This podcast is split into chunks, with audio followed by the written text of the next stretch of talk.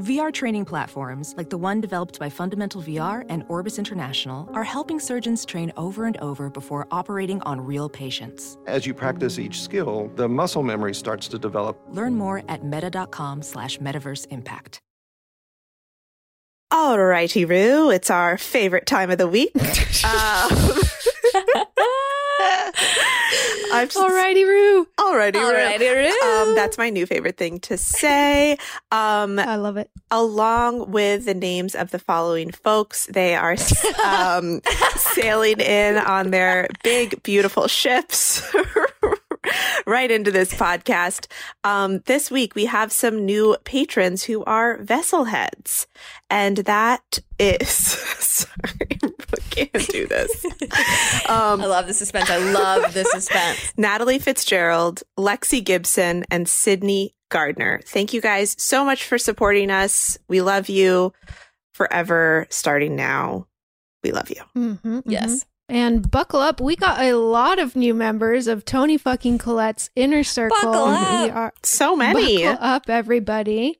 We are thrilled to have them here. And they are Beth and Kyle Long, Connor O'Shea, Stephanie Fallon, Greg Der Ananian, Shayna Sell, Carol Tan, Noe Ramirez, Desiree Whitney, Ray Flynn, Will Marshall. I'm going to make a song out of it. Mallory Rice, Haley Greenfield, Kelly Blum, CL, Bonnie Gass. Woohoo! Really great song, really great people. I loved that song, Sammy. I loved that song. It was definitely a song. It was a song. Wow. And it was a great one. Filled with great lyrics, mm-hmm. great names of my favorite people part that we love. The lyrics. My favorite part of that song is the lyrics, for sure. I don't know, the melody is pretty good. Well, it's pretty 50-50. But not to be outdone, we had a group of people who were they've been patrons, and they said, you know what? I want in that inner circle, too. Oh, hell yeah. In there. I want a song beautifully written about me by Samantha Smart. And those folks are, I'm also going to sing this, Natalie, Tara Fee, Ashley Boatwright. Oh, beautiful addition to the song. Wow. Welcome. We're so happy you're here. Thank you for your support. We love you forever, immediately, starting now. And that's what we got. So how about we just give you an episode? This is Emily, Henley, and Sammy, and you're listening to Too Scary, Didn't Watch.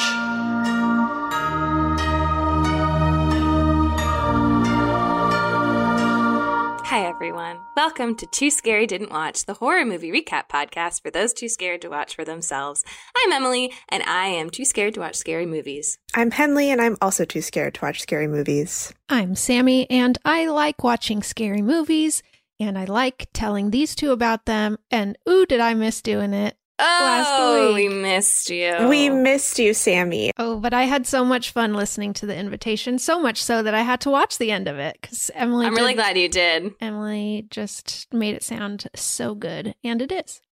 Emily, I do want to just shout you out for that episode because I was truly on the edge of my seat the whole time. Those are some of my favorite horror movies to hear about when it's all just like relationship drama. That's so fun. Mm-hmm. It is. I love it. It is fun. Horror movies are great. You heard it here. You heard it here first. We've had a real 180 on this show. We love them. Hey, what's up with us on this first episode of a new year? Oh my goodness! Oh my goodness! Oh my goodness! Well, I have a really important, groundbreaking New Year's resolution. Yes, mm-hmm. Which is that I'm going to watch The Bachelor. Yes, I love that. I haven't watched it in so long. It's been years. And I really feel like I need to just hop back on that horse, get back on this train, and join the Bachelor party again. I can't wait to do it. We have a new season starting tomorrow, as of today when we were recording. And boy, oh boy, am I thrilled to just jump feet first right back into the drama of The Bachelor. You're gonna love it. Only low stakes resolutions for me this year. Same. I think yes, low stakes and also like pretty loose, Yeah, mine are so low stakes that I didn't actually make any. Yeah, mine for the time being. So most people are going to resume work of sorts, most normal job people tomorrow, Monday the 4th, the night of The Bachelor. And I am not resuming work because the city is still shut down. So I'm gonna try to make some. I'm gonna try to make some structure for myself. I'm gonna try to wake up in the morning and be like, my day starts, and I'm gonna do my clay, and I'm gonna try to make myself end at 5 and be like, you're done for today, and step away and be like, I had a day. And as part of that, really, my resolution is I'm gonna try to put on clothes when I do that. Oh, that's a tough one. It's really tough, and I don't know how well I'll succeed, but I'm going to try to put on clothes. That's my resolution. Huge. I really do feel so much better when I not even putting on clothes, you guys, but I feel like for so long I've been working, I wake up and I just turn my laptop on and start working. And right. I don't even brush my hair. I don't put my contacts in. I'm not washing my face. And when the days when I actually take the 10 minutes to just do that, I know it's a cliche at this point, but I'm always like, oh, yeah, wow, I feel so much more like a human. I think that's going to be a big one. It's going to be really, I mean, right now I'm wearing a sweater and bike shorts, so it'll probably be a lot of that, like a shirt or pants. Hey, it's clothes. It's clothes. And I think that's, now that you say that, Henley, washing my face in the morning and doing my little morning routine as if I were, because really I've gotten to a place now where I'm like, what am I gonna waste face wash, and I'm gonna waste moisturizer when I'm anywhere. But the answer is I'll probably feel more like a normal human if because I'm literally not gonna move at all. I'm not gonna sweat at all. I washed it last night. I'm gonna wash it again tonight. Why would I wash it another time in the morning? But the answer is mental health. So I'm gonna try that. I'm going to try that. It's a real scarcity mindset you have there, Emily. Yeah, I don't know what it is. I think it's just I don't know. Gotta make it last. You gotta make it last. Sammy, you didn't make one? I didn't make one. And I guess it's just to not care about anything at all. Well, you know what I think about a lot, actually, is and I wasn't even a part of this, but the fact that last year at this time, and we've probably talked about this in the podcast before, you guys were making vision boards. Yeah, we've talked about it a few times. We were so full of hope and dreams and, you know never again. I have been thinking I might take last year's vision board and edit it for current circumstances. That's nice. I think I am going to put some time and effort into being this, not this, this didn't work, but let's sort of just make it more realistic. I don't know. We'll see if I actually end up doing that, but that's a thought that I had. But I did. I'm back in Los Angeles. I did spend New Year's Eve in my own home, which was nice. Kind of weird. I was very disoriented for a few days. I couldn't remember where I kept things in my house, scissors. I couldn't remember where I kept scissors. It was very weird. Scissors are always a thing that you take for granted, and then when you don't have, it's such a pain in the ass to not have scissors. You know what? I'll add to that also a stapler. Yeah. Oh, not as imperative as scissors, but I certainly have bought a stapler every time I've needed a stapler because then I don't know where the stapler went. Yep. And my cats did not remember me. They ran and hid under the couch when I walked in, only for a few minutes, and then they remembered, but it was pretty sad nonetheless. But now they're reacclimated to me and they love me again, but I forgot how naughty they are. They were immediately just bad. The first night I heard a crash in the kitchen in the night, and I wasn't even gonna check it out because they're always just doing bad stuff, and sometimes I'm I'll fucking deal with it in the morning, who cares? And I walked out and they had knocked over a bottle of melatonin, and there were melatonin pills everywhere, and they were both going for them and them in their mouths. What? And I panicked and I gathered them all up and put them back in and started counting them. I got one out of Mac's mouth, and the bottle had 90 in, and I had taken one. And I counted 96. And so I was very mad because I was like, well, I have no fucking idea what that means. And then I was frantically Googling, and apparently cats can take melatonin. And so I relaxed a bit, and it was fine. And they did not calm down at all. So I think that they didn't even eat any because they were bad for the whole rest of the morning. They did not go to sleep. Probably not. What is it with cats? Why are your cats eating pills? Like, I feel like cats, they just like don't want to eat anything. They both kind of just like to hold things in their mouth and then they spit them back out. They do it whenever a cricket comes in. They'll hold it in their mouth and spit it out a bunch of times until it dies. It's really cruel. Imagine being just held in a wet mouth until you die. It's horrible. I always try to capture the cricket before it gets in that mouth, even the one time. But Mac also does it with blueberries. He just wants to like hold it and feel it in his mouth, I guess. That's so funny. It's very weird. Cats are very naughty. Very naughty. They're very naughty. But it's good to be home. And more than that, it's good to be back with you two here on the podcast, doing our favorite thing. Our favorite thing. Should I tell you what this week's movie is? I think you should. Please do. Okay. This week, we are going to be talking about His House. Came out just this year, October of 2020, directed by Remy Weeks, written by Remy Weeks, story by Felicity Evans and Tony Venables, starring Shope Dirisu, Wunmi Musaku, Matt Smith, and our boy Javier Botet. Woo-hoo! Oh, hell yeah. I'm excited for this one. I don't know anything about this movie, but it looks spooky to me. It's pretty spooky. Scared. It's streaming on Netflix if anyone wants to watch it. Yeah, is it? It's a Netflix movie, it's right? A Netflix. Mm-hmm. Well, you know what? Actually, I didn't totally look that up. I know it premiered at a festival in January. Henley, does Netflix buy stuff from festivals?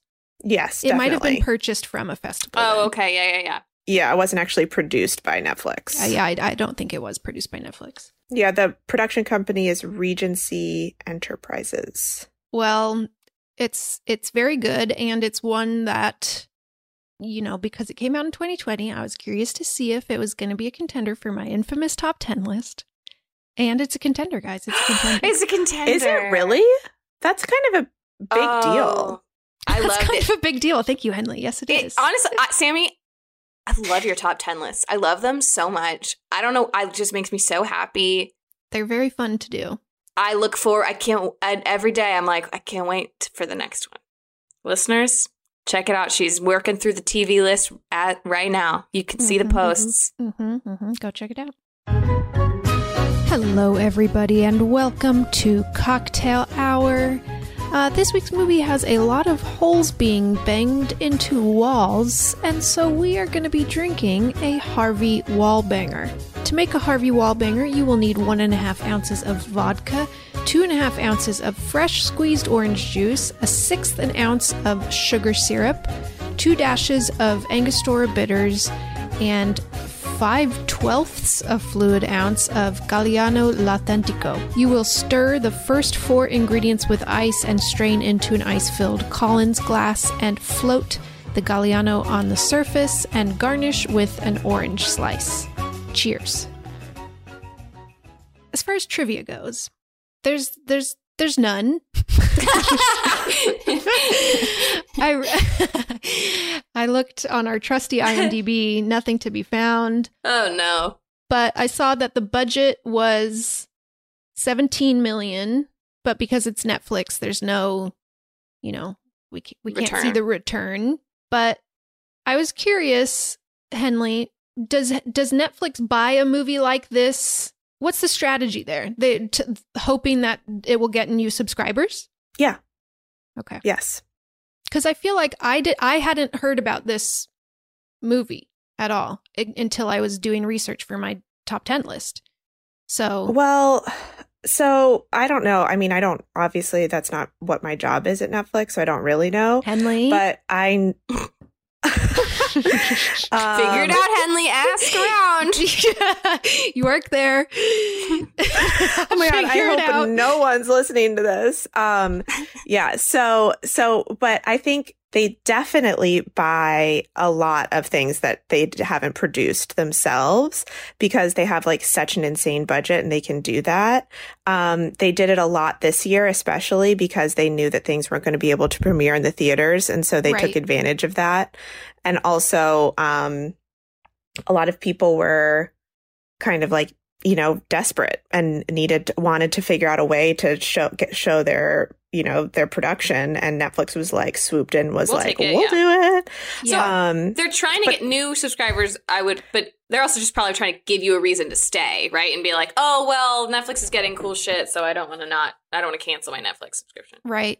And you know what? Yeah. I wonder if there was any like awards consideration, because I feel like the performances in this are really fucking good. And I bet they'll do like a 4-year consideration run with guys. It.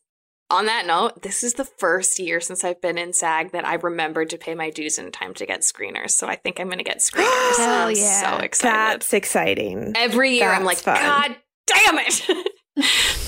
And then also for Netflix, I just want to say that the marketing that they do is very, I like don't understand. They don't do a lot of marketing. No, they still need to answer for not promoting Teenage Bounty Hunters. I need them to answer for that. To me, a lady they don't know.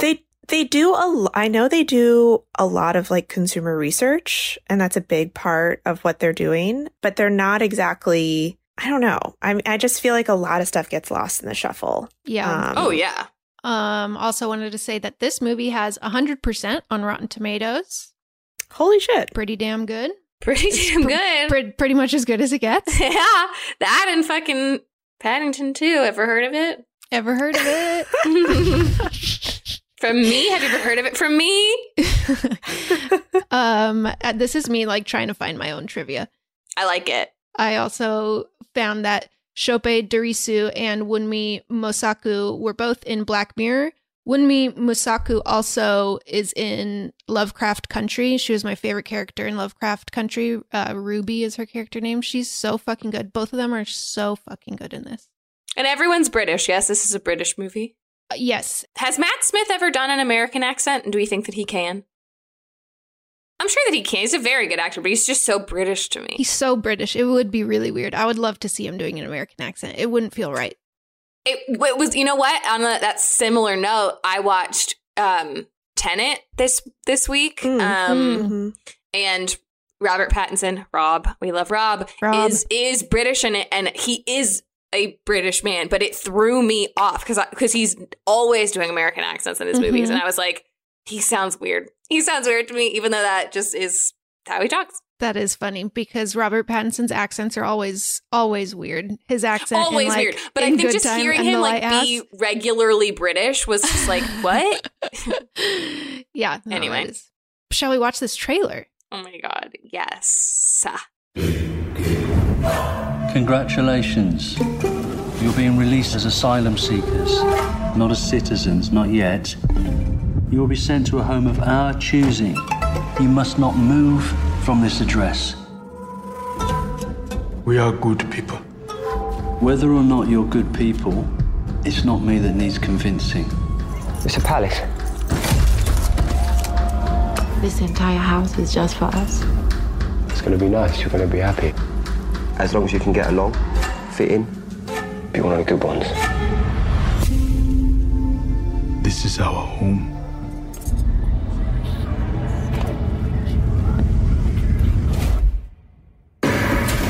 I saw something in the dark.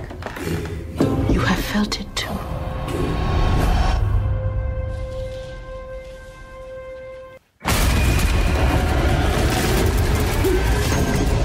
You're having problems with the property. This is what they want. They like to see us crazy. Let them send us back. How quickly you forget everything we went through to get here.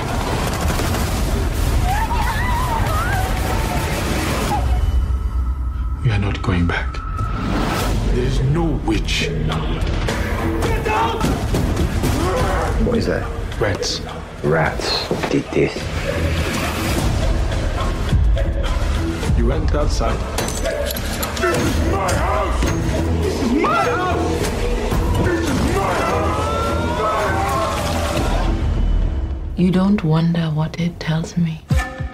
It says I should be afraid of you.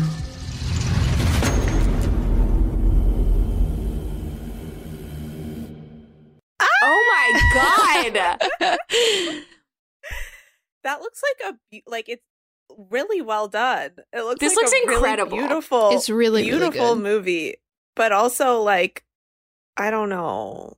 It's scary. I just hate the fact that these two people have already been through the most horrific, traumatic thing you could possibly ever experience, and then it just gets fucking worse, and that's what the movie's about. That yep. Or I can't wait. Just from the description, when you're like, this movie came out, do you want to do it this week? And I just looked it up and was like, yes. Like the premise alone, like, yeah, the whole, like, you think you're escaping like unbelievable horror, and then you find yourself in this other insane kind of horror, and also the real life horror of being an immigrant who is experiencing racism and like the system is trying to fuck you over, and it's just like. And then there's fucking things in the walls? And then you're afraid of your partner? Things are bad. Things so are not much. Fun in this movie. Oh, God. Although I did really like you having problems with your puppy. Anyway, Matt Smith, very British. Yeah. That's the only saving grace. And also, I mean, I don't know whether it's like this in the movie, Sammy, but in the trailer, the sound is very spooky. That's also sound is very spooky. The sound design is great. Like I said, both of the main actors are so good. I really liked this movie. I think it's great. I also saw that it's only an hour and a half long. Is that true? Yeah. Yeah. How do they do all that it looks like they're doing in an hour and a half? Like, even in that trailer, how is it? How did they do it? It's Remy Weeks' directorial debut, too. So it's quite the debut. Okay, well, let's rip this Band-Aid off. Yeah, Let's get into it. Okay. It's the bleakest time of the year, so you know what that means. We deserve to get cozy on the couch, rewatch our favorite TikTok videos, and drink a goddamn glass of wine. If you ever struggle to pick out the right bottle, you will love our next sponsor, Naked Wines. Did you know that when you buy wine today, most of the money goes to things like fancy packaging, big budget marketing campaigns, and tax? That is crazy. Naked Wines is a subscription service that seamlessly connects you to the finest independent winemakers on the planet. So you get a box of the market's best quality wines, however often you'd like, for a fraction of the price. And hold on to your butts, you guys, because the deal they have for you is insane. Just wait. So how do they do it? Naked Wines connects winemakers and wine drinkers directly, allowing for vineyard-to-door delivery at up to 60% off what you would normally pay in a store. By cutting out the traditional retail middleman costs and markups, winemakers can pass those savings on to you without skimping on quality. I can't stop talking about Naked Wines. I love that their quiz matches you with bottles that you love, and each shipment includes wines they recommend based on your previous ratings. I'm currently loving their organic options, especially the Chris Kondos Cabernet from Mendocino County, and they've been around for 10 years, and they fund over 90 independent winemakers. So with no commitments or membership fees, you can enjoy Naked Wines hassle-free. And the best part, every bottle is a passion project from an independent winemaker, so you're literally making an independent winemaker's dream come true. So head to nakedwines.com/tooscary and enter voucher in the top right when you get to the website. And put in Too Scary for both the code and password to get 6 bottles of wine for just $39.99 with shipping included. That's $100 off and less than $7 per bottle. So that's nakedwines.com/tooscary and use the code and password tooscary and grab 6 bottles for just $39.99. One last time, that's nakedwines.com/tooscary, code and password tooscary for $100 off your first 6 bottles. Ophthalmologist Dr. Strauss has seen firsthand how the metaverse is helping surgeons practice the procedures to treat cataracts. Cataracts are the primary cause of avoidable blindness. He works with a virtual reality training platform developed by Fundamental VR and Orbis International to help surgeons develop the muscle memory they need. The result? more confident, capable surgeons, and even more importantly, patients who can see. Explore more stories like Dr. Strauss's at meta.com/metaverseimpact. Okay, so we start in South Sudan, and our main characters, the husband and wife, are Bol and Rial. Bol is Shope Dirisu, and Rial is Wunmi Musaku. And Bol is carrying his daughter, who is carrying a little creepy doll right off the bat. I think that's a bingo thing. There is no daughter in this trailer. No, so yeah, I'm just having the not same a fan thought. I didn't see a daughter, well. So cool. Yeah. So they are walking across kind of a desert. They get to a truck where people are loading into the truck. It's clearly, you know, they're trying to escape. The truck takes them to a boat, where they're crossing the English Channel in this tiny little boat, a bunch of people in one boat, then we see Rial holding her daughter saying, "I'll protect you. It's okay, I'll protect you." And then we hear the motor kind of crash, and then it just cuts to a bunch of people thrashing in the water and screaming.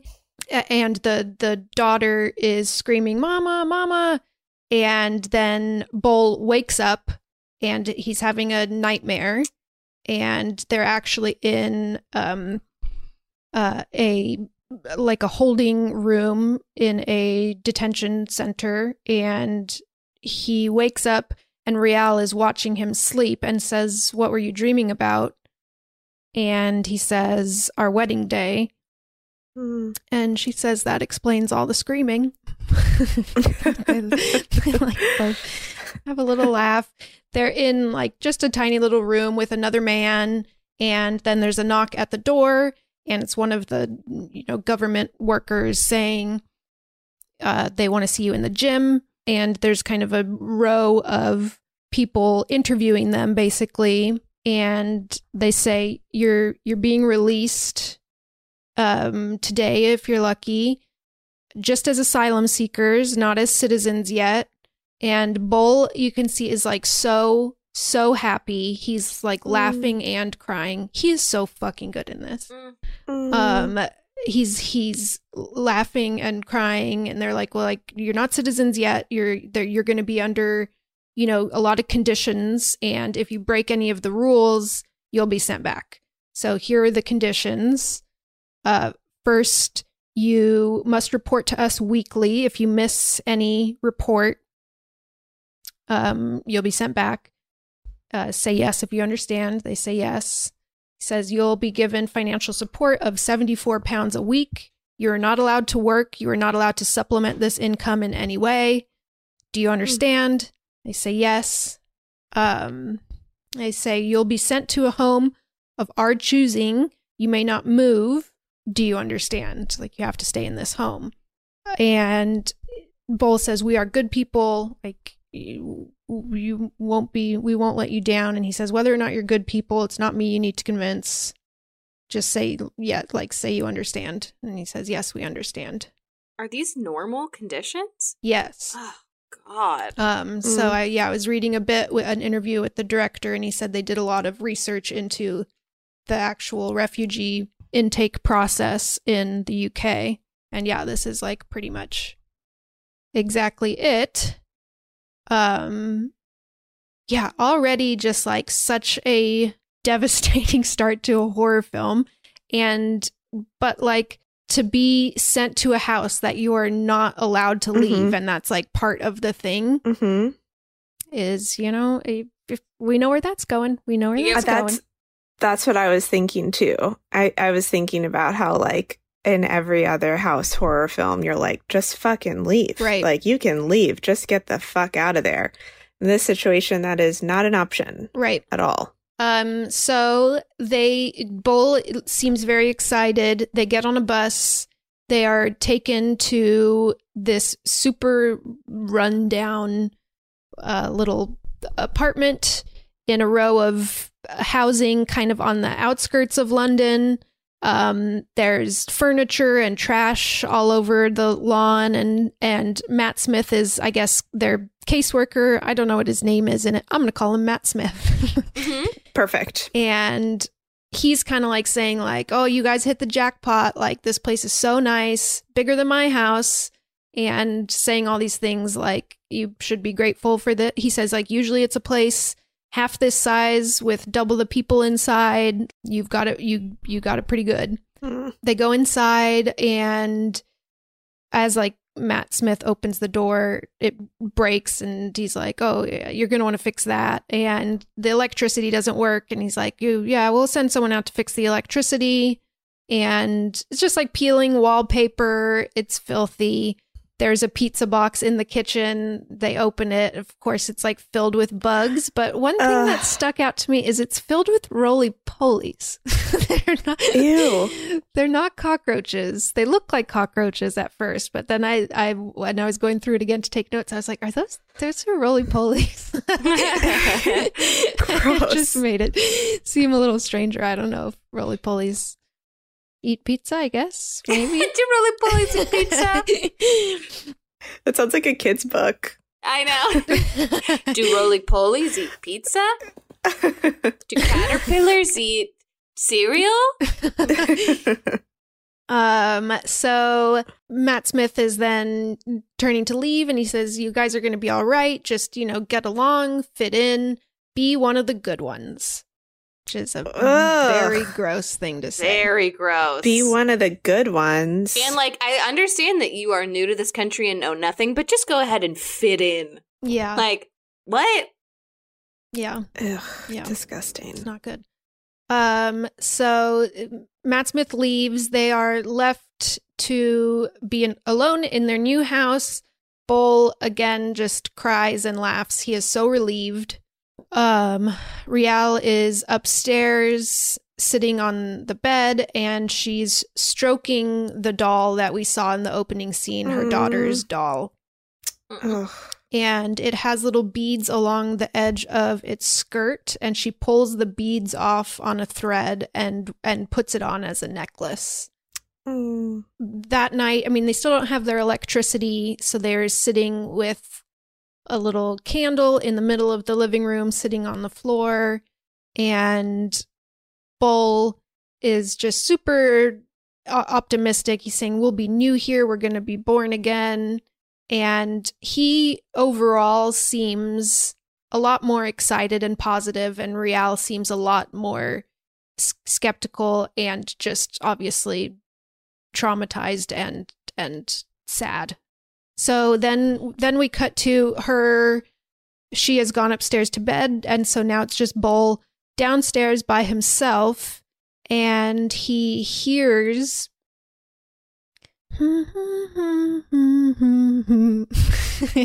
coming from the corner of the room.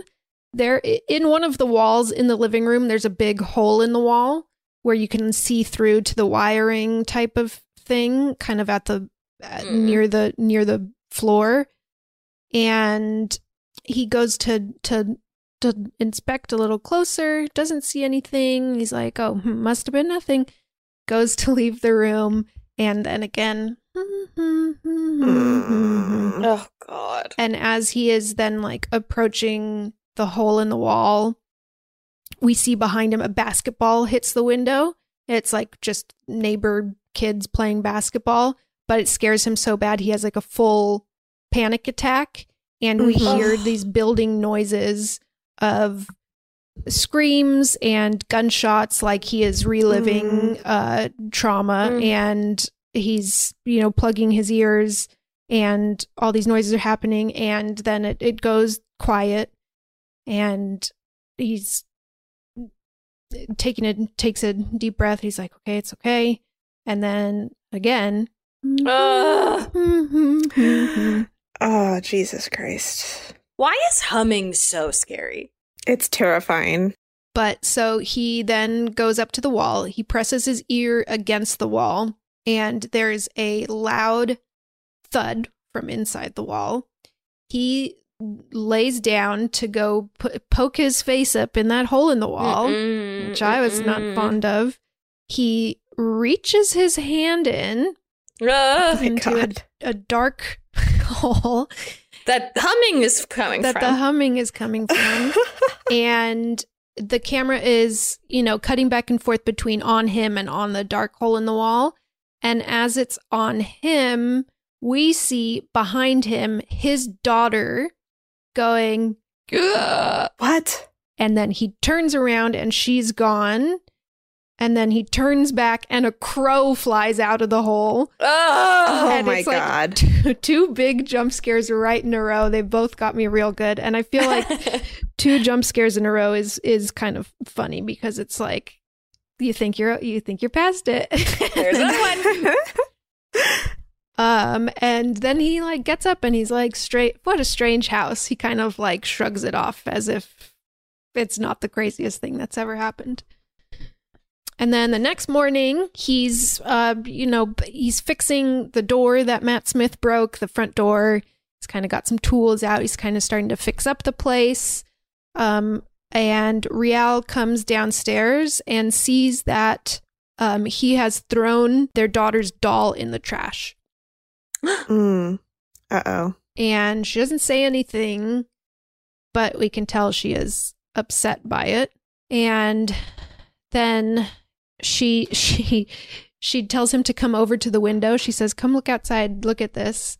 And he walks over and she says, "It's the Queen." And we see it's just like an old British lady walking down the street. And he laughs and he's like, "Where's Charles?" And then they both just laugh and it just really made me laugh. That's cute. And Bull goes to take out the trash, and we see a pretty creepy neighbor watching him from next door. It's another older woman who's stroking her cat and just staring at him, and he's trying to be friendly and smiles and waves at her, and she just doesn't respond and just keeps staring at him and petting the cat. It's very unsettling. He goes into town to get a haircut. And he's walking by a church and someone comes out of the church and is like, "Hey, you one of them refugees? And come in here, I got something for you." And that was a good accent. I really liked it. And they give him a box of supplies, donation type things. And they're all watching a sports game in there in the church for some reason. And they're kind of singing whatever sports anthem team they like. I don't know anything about sports. Sports anthem team. And Bull picks up the lyrics pretty quick and sings along on the next chorus. And they're all like, "Hey, yeah." So, and he looks all pleased with himself. Nailing the fitting in. Yeah, he's very much trying to fit in. He comes home later that night and tells Rial, he's all excited. He's like, "Yeah, I was singing along to this song," and tells her whatever the lyrics are and she's like, "Sounds pretty stupid." And but he's pleased with himself. That night, they're both asleep in bed and Bull wakes up and hears footsteps. And kind of slowly gets out of bed. We hear just someone fully walking around downstairs. So he gets up and he's creeping down the stairs and he walks into the living room and the light is on, but they don't have electricity. And so he's super confused and he flips the light switch to off and on and it just doesn't do anything. The light is just on. And then a panel of wallpaper just slides off, falls off the wall with gross sound effect. It's revealing, that's scary. Revealing another hole in the wall. And through this hole, we see cut wiring. And so he's super confused and trying to figure out how the fuck is this light on. He reaches in to grab this wiring. No. He's reaching in far too many holes for me. And as he's kind of trying to, he starts pulling it, and he pulls it, and the light goes off. And then we see, he's super focused on this. We see behind him a door opening, creaking open slowly. And he's kind of frantically pulling at this wire, which keeps coming and coming and coming. And he's like pulling it like a rope. And then it turns into a rope. And then it's covered in kelp and seaweed. And it's like as if it's a boat anchor. And he's like pulling and pulling and pulling. And we see a very tall figure behind him, kind of breathing and approaching, but he is so focused on this rope that he doesn't notice. So we just hear like breathing and the footsteps coming closer behind him. He pulls, gets to the end of the rope, and it's the doll that he threw out. No. Did he throw it out though? We don't actually know whether he did or not because we didn't see him throw it out. It was in a trash bag, so it wasn't in the wall. That much we attached know. To a sea rope. He didn't attach it to a sea rope and bury it in the wall. that much we know, at least. Get his doll out of here. Attach it to the sea rope. Throw it in this hole in the wall. Mm-hmm. Throw it up the wall. And so then he's staring at the doll, and then two hands come out of the wall, grab the doll, pull it back in, and he hears the breathing behind him, turns around to look behind him. Nothing's there, and then turns back forward, and the wall is sealed. The wallpaper's up. There's no hole in the wall. Oh, boy. Oh, boy. Oh, boy. Oh, boy.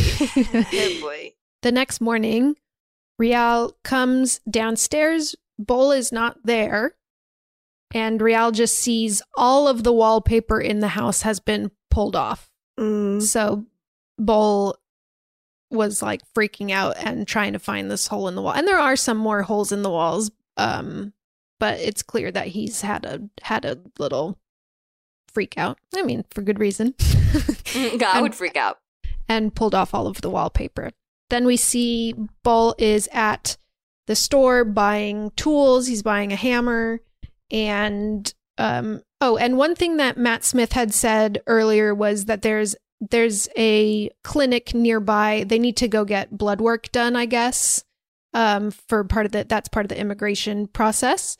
And he had drawn them a map that's just like a few lines on a piece of paper with something labeled as Church Street.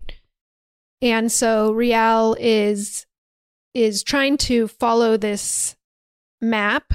She goes outside and it's getting really turned around. All of the houses look the same, so it's super confusing.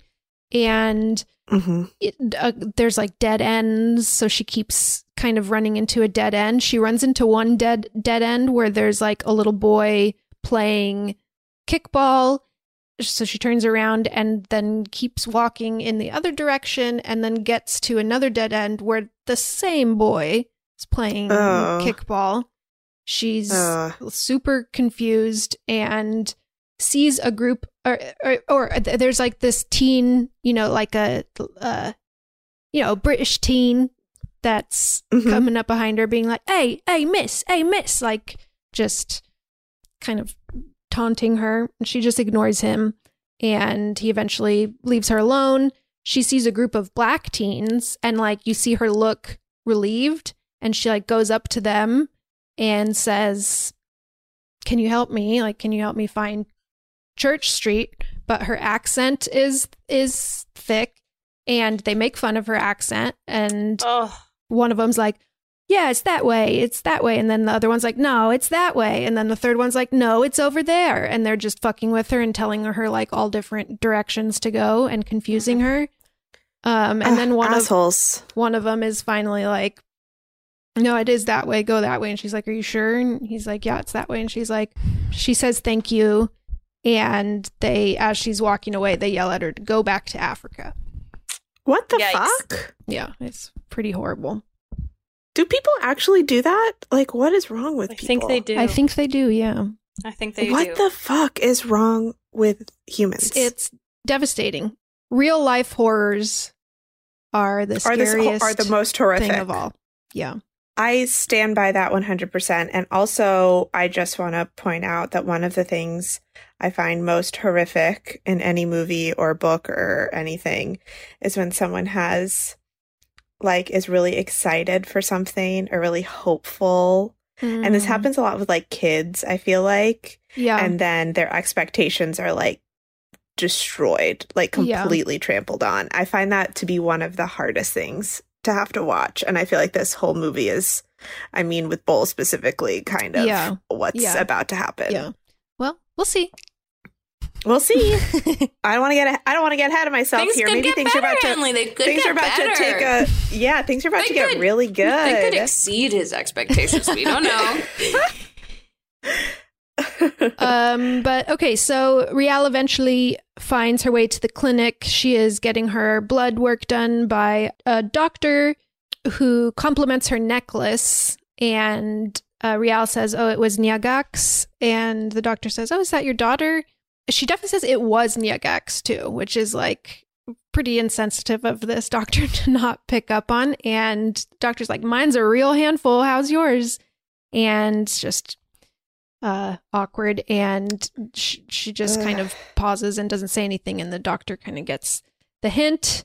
And Rial has tribal markings on her, to like basically like scars in patterns on her face. And the doctor says, "Oh, those are so pretty." I feel like this doctor, hey, lady, shut up. Just shut up. Just you don't have to do all this. You don't have to do all that you're doing. You really don't.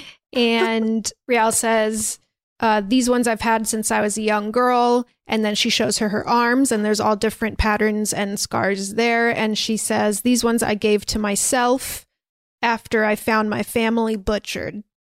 And she says there's two warring tribes where I'm.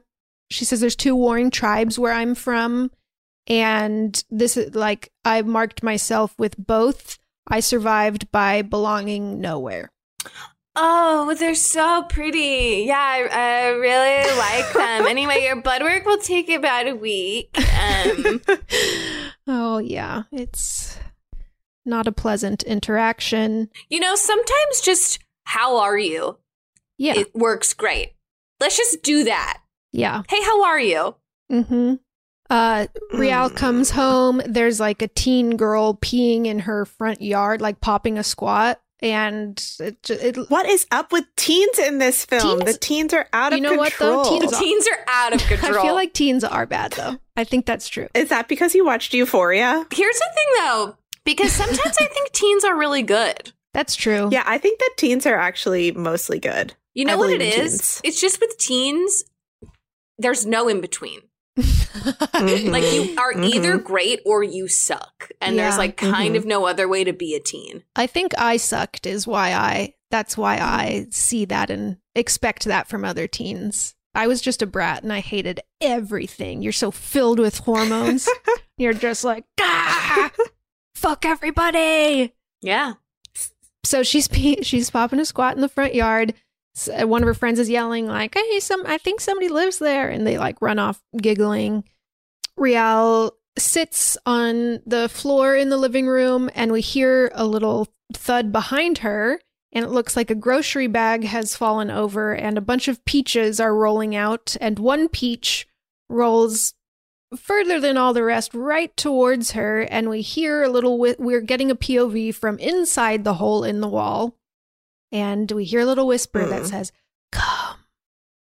And the peach stops right next to her, and then as she reaches for it, it continues rolling towards the wall, and then we see POV from in the wall again, looking at the peach and then looking up, and we see as if it's making eye contact with Rial, and Rial just really wide-eyed looking back. I will say Rial, contrary to Bol, never looks fully scared. She looks kind of surprised at times, like she doesn't know what's happening. But Bol looks very scared a lot. Rial just looks kind of she doesn't know what's going on. You know? Do you think that's on purpose? Yes. Do you think that's a choice? Yes, I feel like that makes sense with them. Like him at the beginning, like I feel like he is more inclined to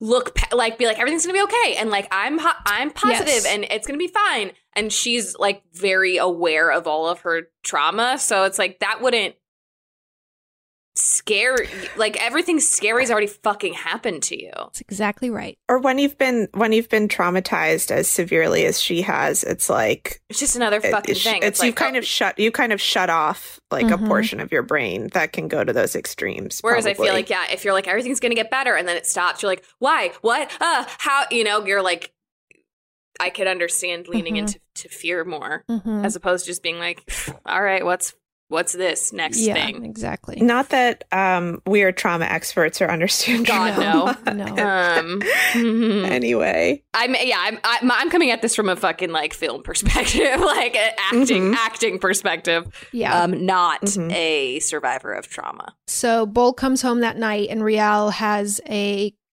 dinner all set up on the floor that she's laid out a blanket. It's candlelit and he's impressed. He says, oh, you left the house.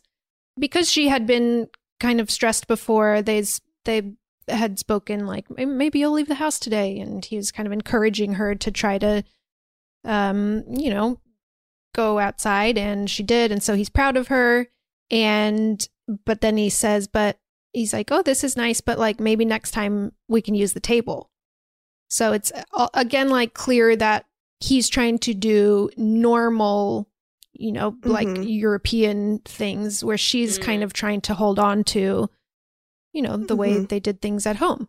And so she's using her hands to eat and he like passive aggressively goes and grabs her a knife and fork and hands it to her and is like, use this. And she uses a fork and she says, all I can taste is the metal. And he's like, you'll get used to it. Ugh.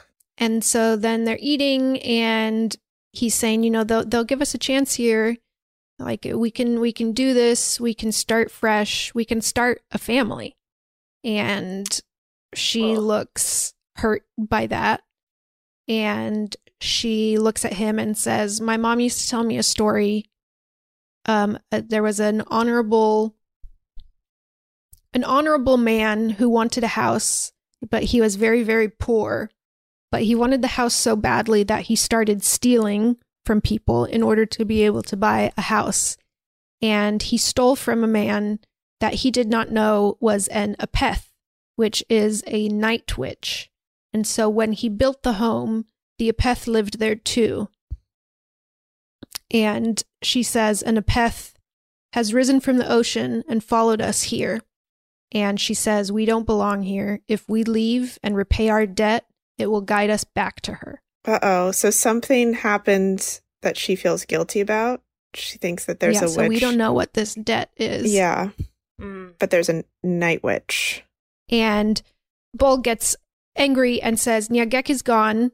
And Rial starts arguing back in their language, Dinka. And he says, speak English.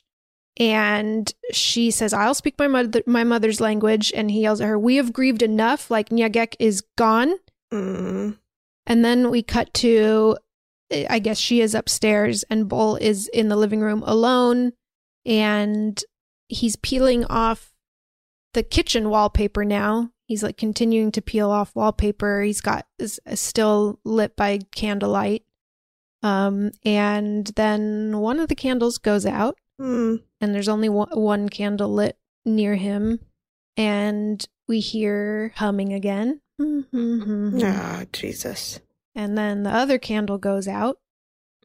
And he hears the humming coming from the other room. He looks through the doorway across the hall and sees what looks to be kind of an older woman shuffling across the room slowly, and then the figure pauses and turns to look at him, and it's wearing like a mask, like a white mask, and then it continues walking, and then There's another loud bang, and then even closer, a smaller figure like runs by, and he's freaking out and goes to the, or follows it to the room, and it's Nyagek, and she's sitting with a knife kind of stabbing the same spot in the floor over and over and over, and he's like, Nyagek, Nyagek, and approaches. Nyagek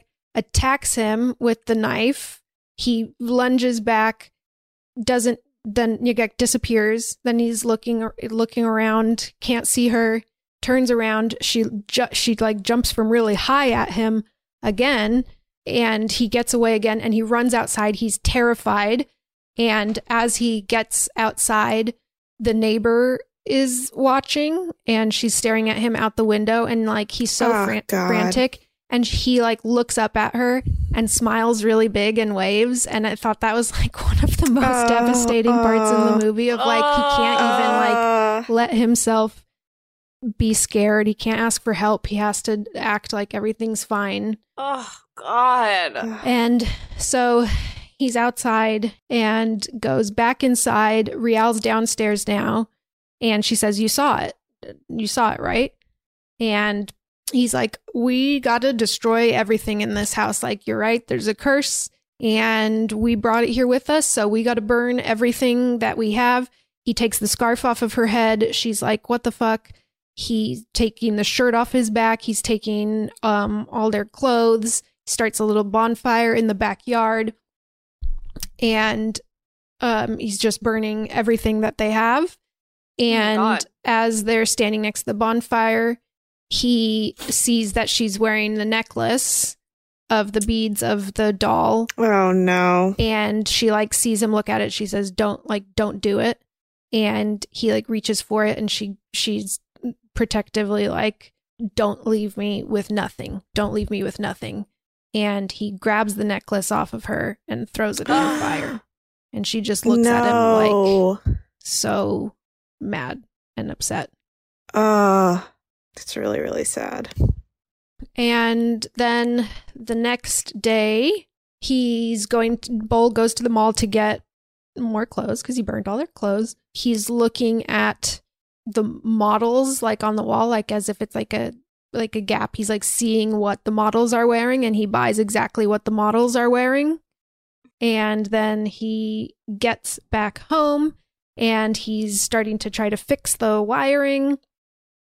He does fix it. He gets the lights working, the electricity working, and as he's doing it, he cuts his hand, and so he's like he has to bandage up his hand.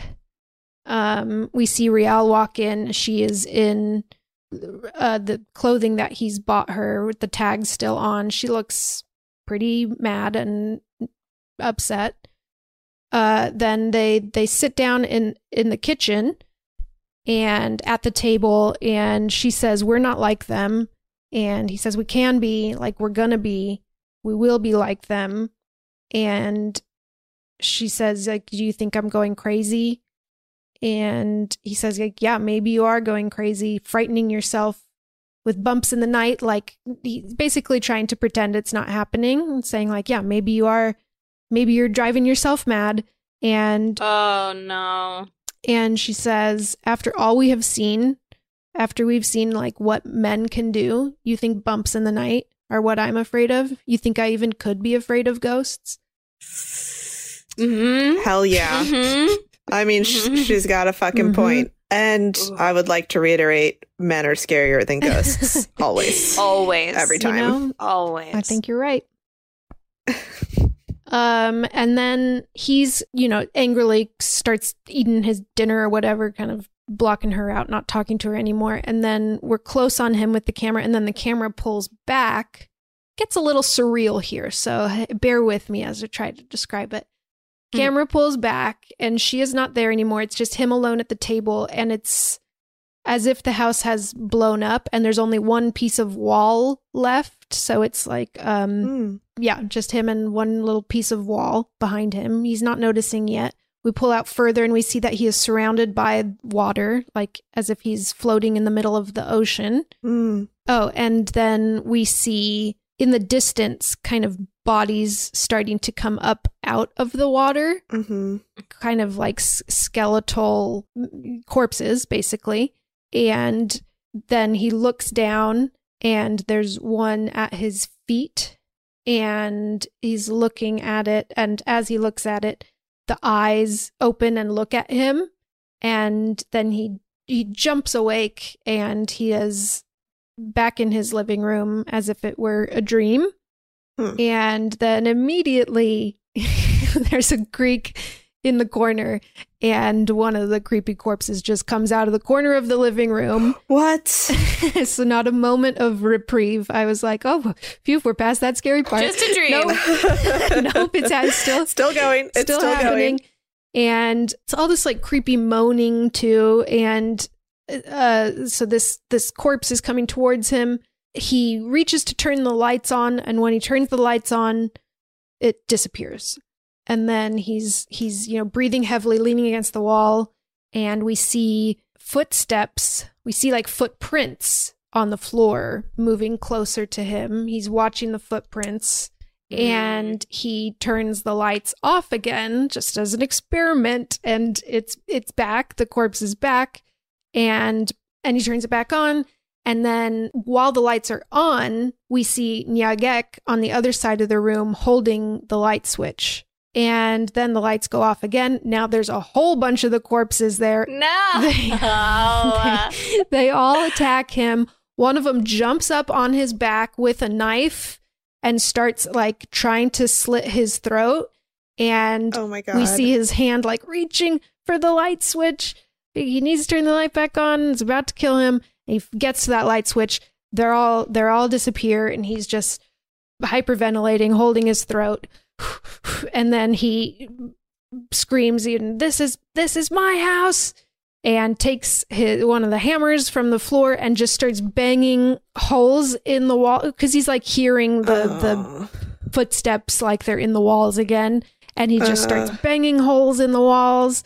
And then we cut to him in Matt Smith's office the next day, looking not well. He is not slept. His hand is bandaged from when he cut it doing the wiring. There's some blood on his shirt, and he's like basically like, well, we need a new house. We're gonna need a new house. Just kind of frantic, and Matt Smith is looking at him like, okay, Bull, like. Or he says to one of the coworker, there's a few other people in the office, and he's like, "Can you go get him like a glass of juice or something?" And they bring him a cup of juice. He's holding the juice, and he's like, "Okay, tell me what's going on. Like, why do you need a new house?" And he's like, "We have vermin. It's rats. We got rats, and we need a new house." And Matt Smith is like, "Well, there's rats everywhere," and he's like, "Oh, just any house but this is fine. Any house but this." And he's like, "Okay, so it's not the rats that, like, what are you talking about?" And Matt Smith is like trying to be he's just kind of like, "I'm on your side, Bull. I'm on your side." Yes. Ugh, disgusting. And he's like, "But this is going to raise a lot of questions. Like, we'll have to do an inspection. And some people, not me, but some people might ask, why is he biting the hand that feeds him?" Ew. Are you fucking kidding me? Matt Smith is like, "Okay, like, I'll see what I can do. We'll see if we can get you another house. We are going to have to come inspect the house to do that." And Bull kind of starts like manically laughing, like he's so happy. And he crushes the glass in his hands. They like hear a crack, and he looks down and he has crushed his juice glass. And he just looks at it and stands up and runs out. And Matt Smith is like, no. What the fuck is going on? Not good. We see Rial back at home. She is sitting in the living room, and a hand reaches out from the wall and drops the necklace that was burned. Wow, okay. Ghosts can be useful sometimes. I'm going to bet there's no downside to this offering.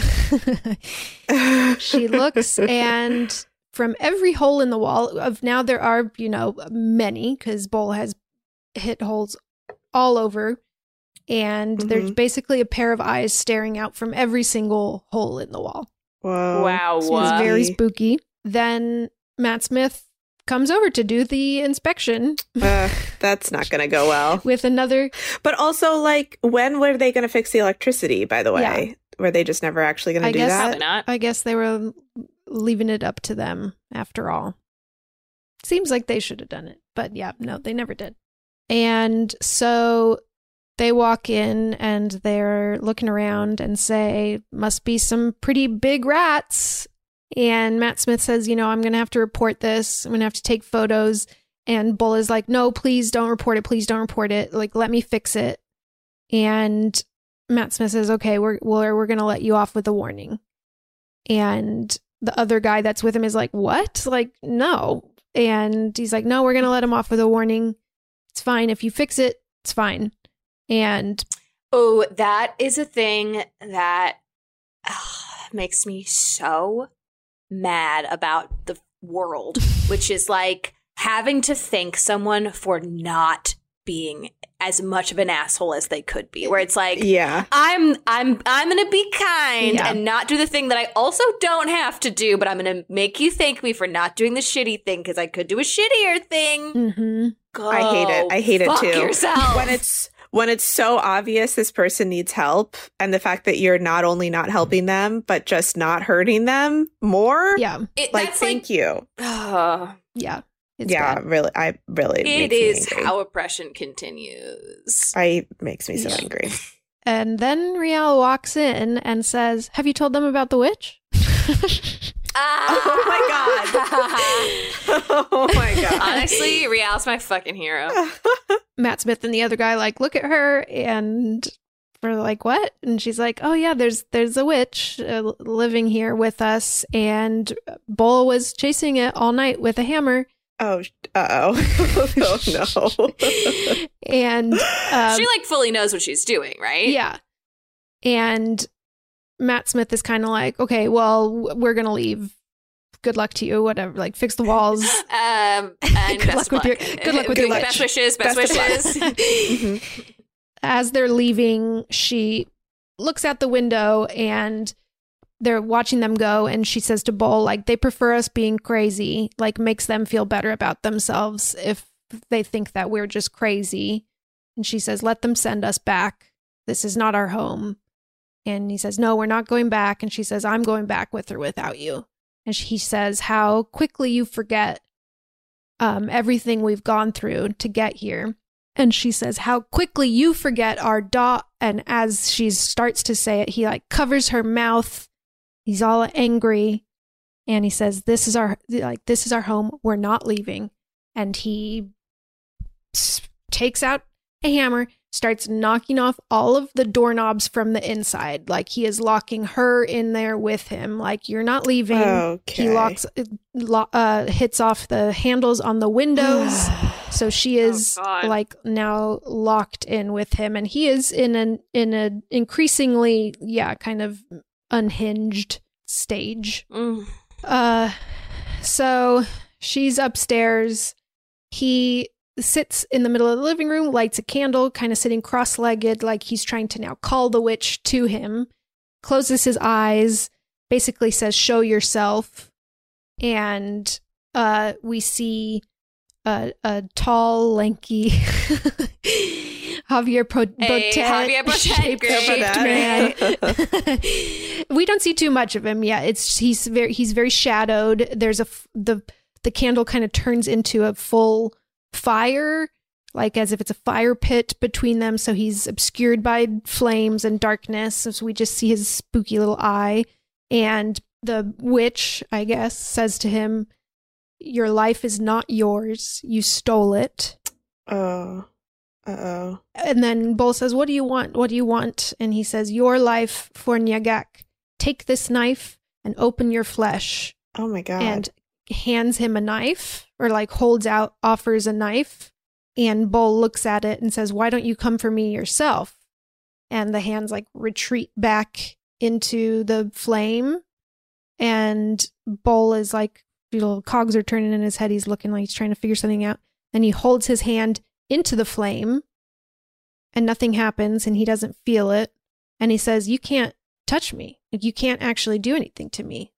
And then he like starts laughing, And he's like, you're just tricks. You're just an illusion. Ha ha ha. And then it's like growling, like getting angry. And then in a flash, Bol is standing in the middle of the ocean. And it's dark and stormy. And again, there are bodies around him. And Bol is immediately like, no, no, no, no, please, no. Not this. And he goes to cover, he uses his hands to cover his eyes. And another pair of what seem like his hands come out to pull his hands off of his eyes. And then he turns his head to look away. Nyagek is like rising out of the water in front of him, facing him. And he turns his head to look away. And then two more hands press on either side of his head to force him to face forward to look at Nyagek.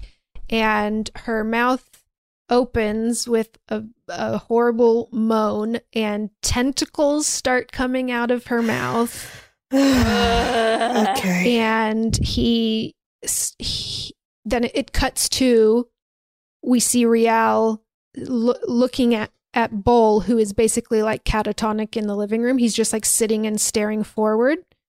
So he's like lost in this little vision that's happening. And she's like, great, I'm going to escape.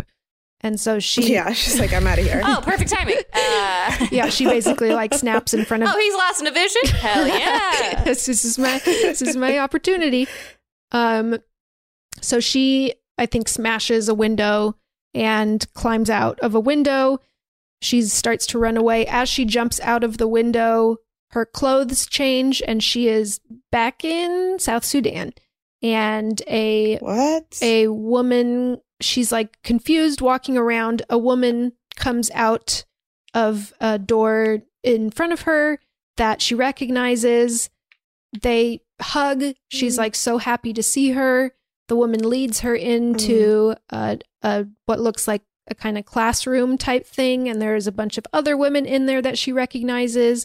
She's crying. She's hugging all of them. She's so happy to see them all. They sit in kind of a circle, and she's crying. And she at first looks like she's crying like with happiness, and then it kind of turns, and you see that she's crying with sadness. And she turns to the first woman, and she says, "You know, this. I know this is a dream. I know this is a dream." And she looks very sad and. She says, where is my daughter? And the woman says, who? And then we see from the inside of this room out at the pathway outside, we see Bol walking by, also in different clothes with a backpack on, yelling, Rial, Rial. And he goes into the room and we see a cupboard, and we see Rial get out of the cupboard, and we are like now living in a flashback of when they were leaving South Sudan. Okay, and so this is where she was hiding. And as he helps her get out of the cupboard, there he's like, "We gotta leave now," and. As they're leaving the room, she turns and looks, and it's like all of those women, all of their dead bodies. And so she survived by hiding in this cupboard. It's really fucking devastating, this movie. Oh my God. And so they are running through this war zone. You see them hiding. You see a man running by on fire, gunshots everywhere. They make it to this bus, and the woman, the bus is full. There's so many people like screaming, trying to get on the bus. And, the woman on the bus is like, no, you can't come on, only children. And Bol looks and sees Nyagek, who is not their child. And she's Nyagek is screaming, mama, mama. She doesn't know where her mom is. And Bol grabs her and says, we have a child. And Rial looks like shocked and confused. And then the woman is like, okay, lets them on the bus. And then as they're driving away, we hear nyakek, nyakek. And we see her mom. No, it's so devastating. Oh my God. We see her mom, and nyakek is like screaming for her mother. And oh my God, Bol is like, it's okay, it's okay. Like, we're going to safety, we're going to safety. And we just hear her mother like screaming and crying and sobbing, like chasing after the bus. It's so sad. Holy shit, I did not see that coming. What a fucking twist. Yeah. What a twist. Oh my God. No wonder they have a witch haunting him. Yeah. What a fucking evil thing to do. Yep. Holy, I mean, I know it's desperate. Shit. Like, needing to survive, you'll do desperate things, but Jesus Christ. Yeah. Oh, it's awful. It's horrible. It's awful for everyone. It's awful for everyone. Yes, it's very bad. And so then we go back to the her in her other vision in this classroom, surrounded by all the women that she knew, and she is Riel is sobbing, and one of the women reaches and touches her stomach and like says, you don't have a daughter, you don't have a daughter. And she sobs and she says, is she dead? We see kind of a flashback to the boat part of their journey, and we see all three of them were in the water, and nyakek was further out, and Bol is kind of pulling Riel in, and Riel is like, I need to, like, let me go. Like, I need to get nyakek. Let me go. Let me go. Bol doesn't let her go, pulls her into the water. And so it's clear that Riel kind of was trying harder to save nyakek, and Bol was trying to save Riel. And then we go back to her in the schoolroom, and she's sobbing again. And then we hear the witch voice saying, I can bring her back, sever his flesh, and bring me his body. They're telling her to kill Bol. God. And he's told Bol this as well. Like, basically, I will, you know, trade a soul for a soul type of thing. So she, in that experience, she convinced herself that Nyakek was her daughter? Yeah, because she refers to her as her daughter, and in this scene she looks as if she is like learning this information. Like, she's looks devastated and she looks surprised. Wow. So she goes back, she's looking kind of determined that she's going to go, I guess, sacrifice her husband to get Nyakek back. She goes into they're in the kitchen together, sitting in the kitchen, and she's eyeing a knife on the counter past, like, behind him. And so, is he still in his trance? No, he is awake now, but she gets up to pretend to go, like, wash her hands at the sink so she can grab the knife. She doesn't grab it, but she goes to the sink like she's going to grab it on her way back. She's looking determined, but, you know, nervous. And then we hear a knife clatter and a slash, and she turns around, and Bol has sliced himself.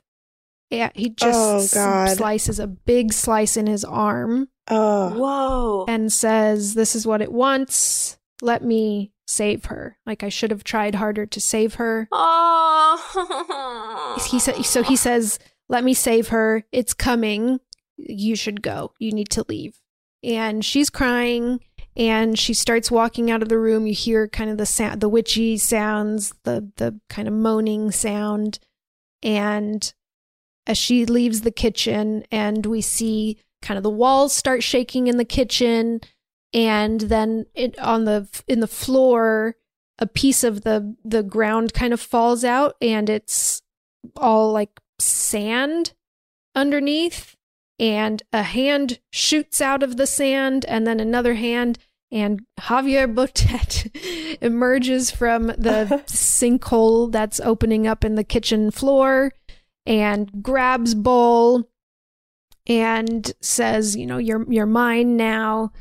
The witch grabs Bol's arm, looks at the cut in his arm, and takes his finger and pokes into the cut so hard. Ew! It's awful. Oh. And then sticks his whole hand into the cut. Ew. What? As if it's like a puppet. Like he is starting to like put his arm into Bull's arm. Oh, it's really gross. Oh God. This is the type of body horror that Emily is not a fan of, let me tell you. It's nasty. No, I don't love when someone puts their arm inside someone else's arm. I don't love it. It's not for me. It's not my favorite thing. It's not good. Yeah, so he says, "You're mine now." And we see a hand reach for Rial's hand, and we see that it is Nyagak, and she is back. Oh, I was certain the witch wasn't going to fulfill. I mean, because usually that's what we talk about a lot. It's like, they never have to. It's not a rule. Don't make a bargain with someone that has no reason to uphold their end of the bargain. What's their motivation? No, there's no contract law they have to abide by. No. Hey. Rial is crying. She looks down at Nyagak. She's looking like torn. She doesn't know if she can go through with this. She says, "I'm sorry. I'm so sorry. I have to say goodbye now. I'm going home." And she lets go of Nyagak's hand, and she grabs that knife, and she jumps up on the Night Witch's back and slits its throat, which I guess worked. It works as she kills it.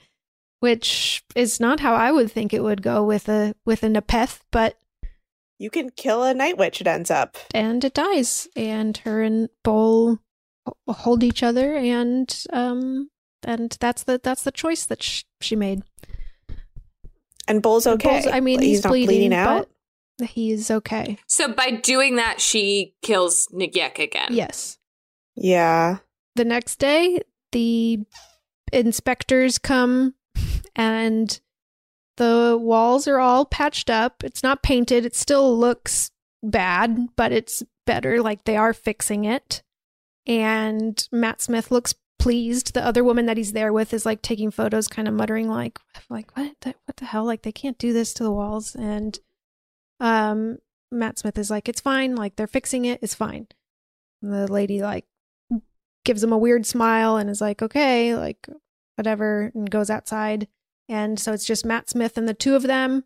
And it's like, "You guys look better." It's they look, not covered in blood anymore. And he says, "Is there still a witch?" And Bol says, "No, Rial killed it." And Matt Smith kind of laughs and is like, "Oh, okay, great." And then he says, "Do you still see her?" And Bol says Nyagak, which I guess he had maybe told. I didn't catch it, but I guess maybe he had mentioned that he sees Nyagak or something. And he says, "Yeah, do you still see her?" And Bol says, "Your ghosts follow you. They never leave. They live with you. And it's when I let them in that I could start to face myself." And then he says, "This is our home, and we're happy here." And they hold hands. And Matt Smith is like, "Okay, great. All right. Like, see you guys later." Leaves. It's just the two of them. They close the door behind him. They're holding hands, and they look across the hallway, and they see Nyagak standing in the other room by herself, and they're kind of looking at her. And then the camera cuts back to them, and we see them in their room. It is like filled with other people now. It's like them and 40 other people standing beside them, all around them.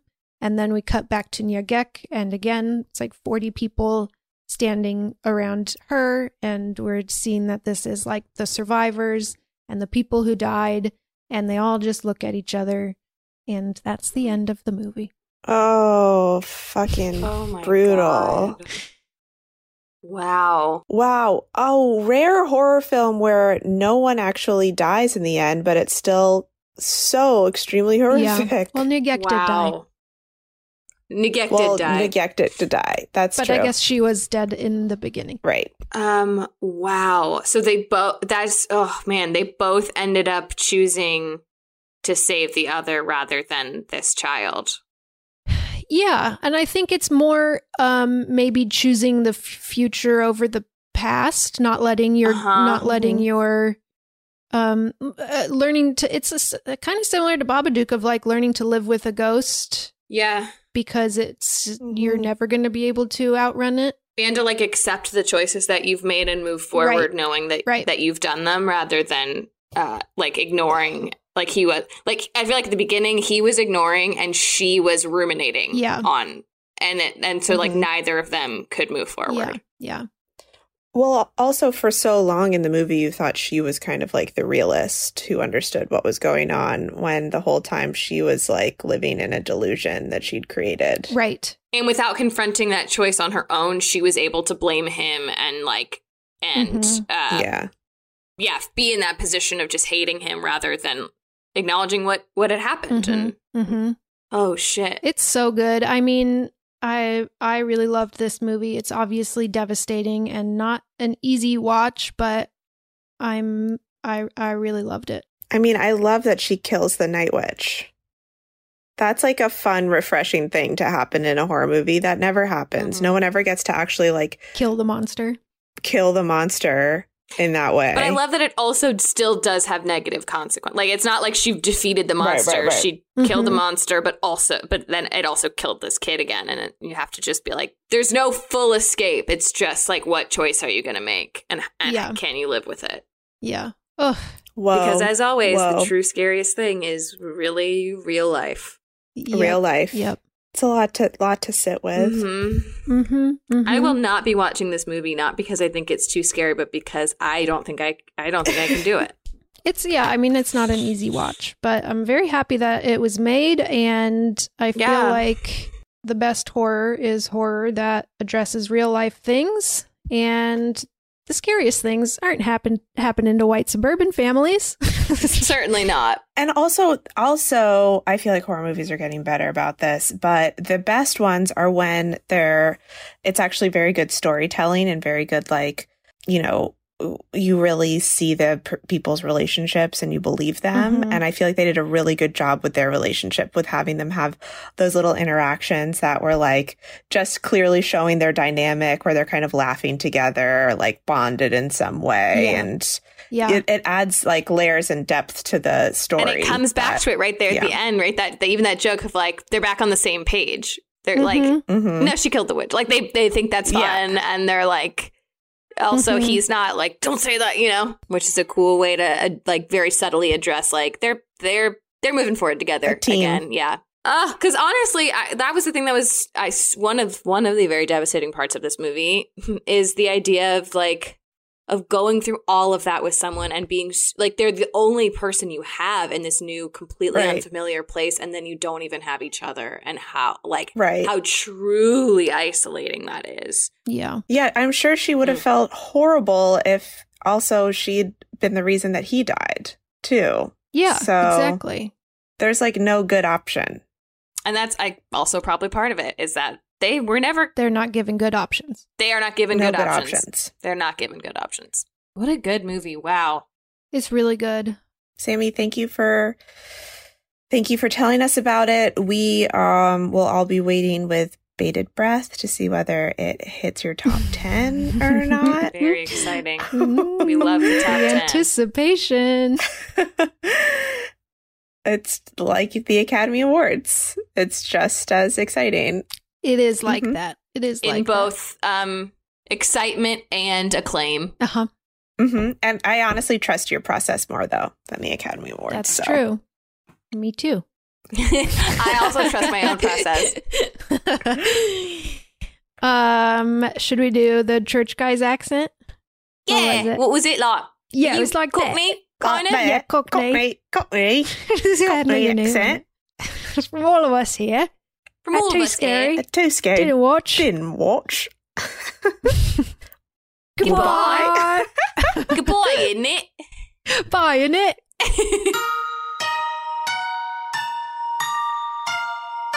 Thank you for listening to another episode of Too Scary Didn't Watch.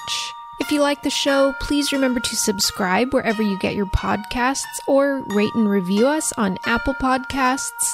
You can also follow us on social media at TSDWpodcast, or support us on Patreon by going to patreon.com/TSDWpodcast. There are a few different tiers.